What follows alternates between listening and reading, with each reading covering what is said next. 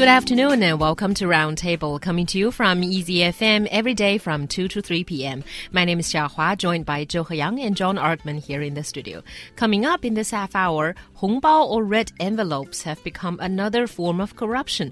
Are there effective ways of tackling it? 发红包变成了变相行贿，这样能够呃怎样才能够遏制这种隐形腐败呢？And class reunions have turned from reminiscing the good old days to flaunting current wealth. 同学聚会变成了炫富攀比大会，催生出了恐惧族。Is it a big problem? You can join our discussion by sending us a WeChat message. 我们的微信号是 EZFM Roundtable，在 微信的通讯录下点添加，然后就可可以通过微信号 EZFM Roundtable 搜索到我们。You can still find us on Sina 微博 as we are 轻松调频 Roundtable. But first on today's show, when China celebrates the Lunar New Year, millions of red envelopes stuffed with cash are changing hands among families, friends, and colleagues. That's perhaps why bribers love the Spring Festival more. They shower whoever of power and influence in red envelopes by handing out lucky money for their children, something that seems more proper at this time of year. Many local governments are saying no to such tradition of graft. So, is it true that uh, giving red envelopes has become another channel for bribery? I think it's actually become a case. Uh, pretty standard procedure for some time already, actually. And it is rather unfortunate that a tradition turned out to be a source of bribery these days. And I think in the old days, it was just for the new uh, lunar Chinese New Year, and then, you know, these red envelopes are handed out to the children with some money in it. And now I think uh, the amount we're talking about here can range for a few from a few hundred yuan to thousands, if not more. So um, I think now it's not only just the uh, Chinese New Year, but also weddings and somebody's given birth to a child, 100 days of birth, and all kinds of occasions. But yes, it's become a rather human way to give out these bribes and not make it look suspicious, I suppose. Yeah, and, and that's the thing. I mean, like it's it, to be honest, because it is in fact so mundane. I, I would argue that it's difficult to call them bribes uh, uh, to, to any to any degree, mm. uh, because bottom line, we really don't know. I mean, if because the thing is, I mean, red these these red envelopes, these hongbao. I mean, these are a traditional part of Chinese culture, and so if you are friends with someone, if you want to create a closer relationship with someone, you will, of course, in fact give them give their children more money with the hongbao.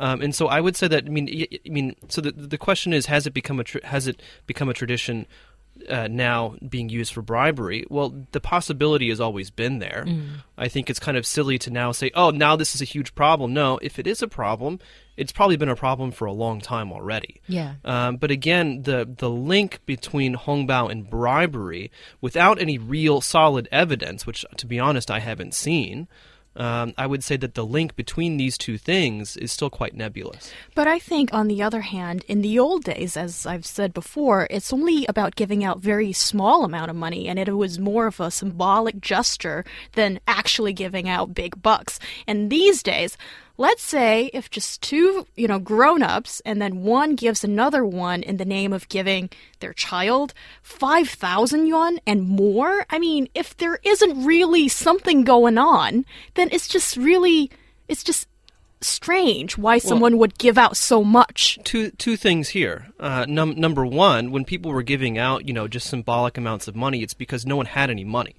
right? and that's yeah. just, that's just what it comes down to.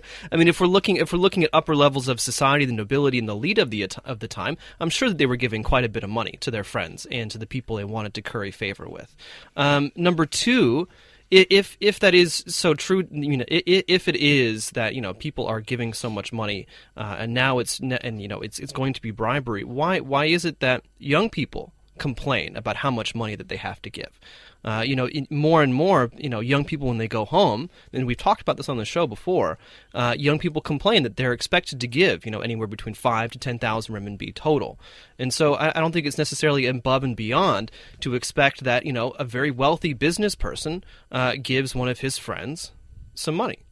Yeah, I guess it, it's exactly this kind of blur that's uh, there about Hongbao of whether it is a bribe or it's not that makes it very hard to either define or tackle it if it is indeed bribery because, you know, as we say, it is possible for people to use it as a channel for bribery. So have you seen any uh, sort of determination or any sort of measures that governments or officials take to tackle this, and can they work? Well, I don't think we've seen any like solid evidence that directly say that this is a form of bribery, but the government has issued a warning to, well, sort a suggestion to uh, local governments officials to not receive these hongbaos for their children.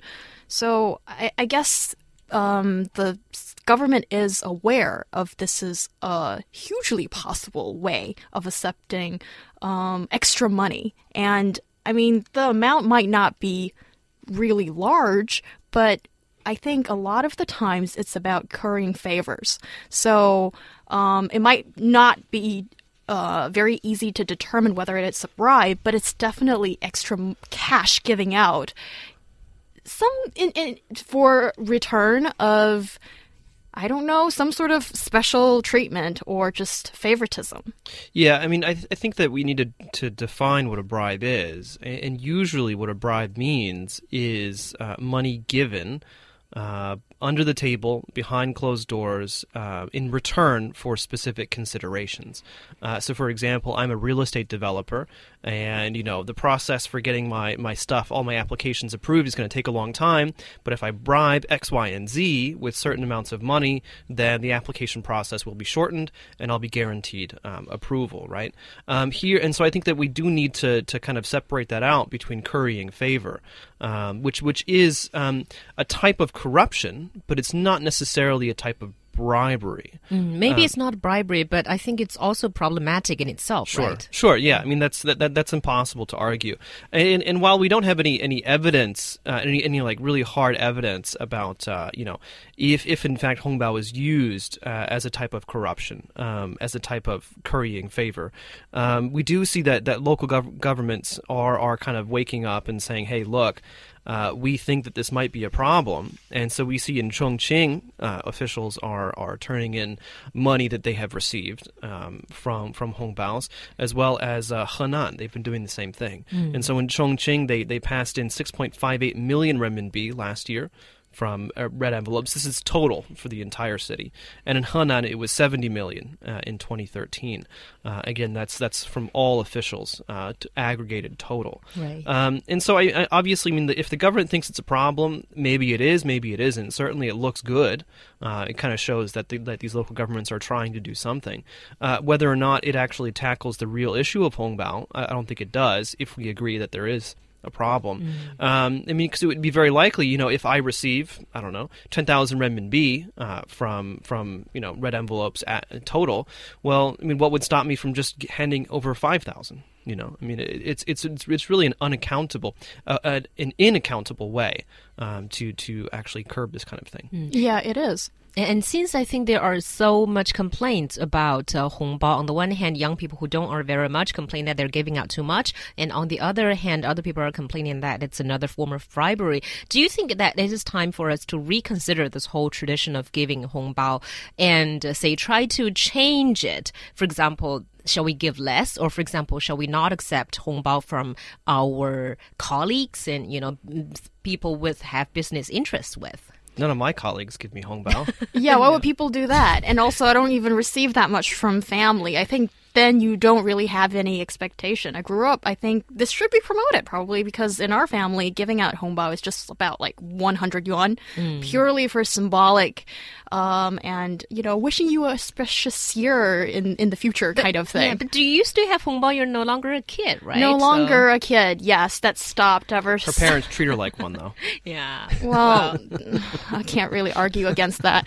My parents love me, um, but I think yes, for hongbao nowadays like there is um, the e hongbaos that's been given out this year, mm. and um, I think you just uh, transfer whatever amount you want to give out. Um, I think this is on WeChat, and Yeah. then they randomly just assign uh, hongbao to people. So it's like a lucky draw, and um, there's you know the fun sort of like gambling element in there, and also it's a good gesture. So I think that's something that's um, quite innovative and quite uh, interesting for people to try. Yeah, I mean, I think we can we can reconsider the tradition of, of hongbao, and, and we can look at and discuss the issues of it, but it's never going to go away. I mean, this is this is a tradition that's that's deeply rooted in Chinese culture. Uh, I mean, going back to you know the be- pretty much the beginning of, of Spring Festival back in ancient times, um, and so I, I really don't think that, that we're ever going to be able to get rid of it.